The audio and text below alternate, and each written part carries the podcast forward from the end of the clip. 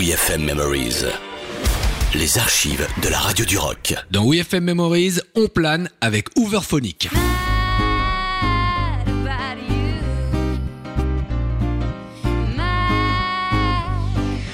Groupe belge, au nom d'aspirateur, on se souvient pas spécialement de leur nom, mais on a tous en tête le titre Mad About You, devenu un classique dans le style trip-hop apparu en 2000 dans le sillage de Portiched et de Massive Attack.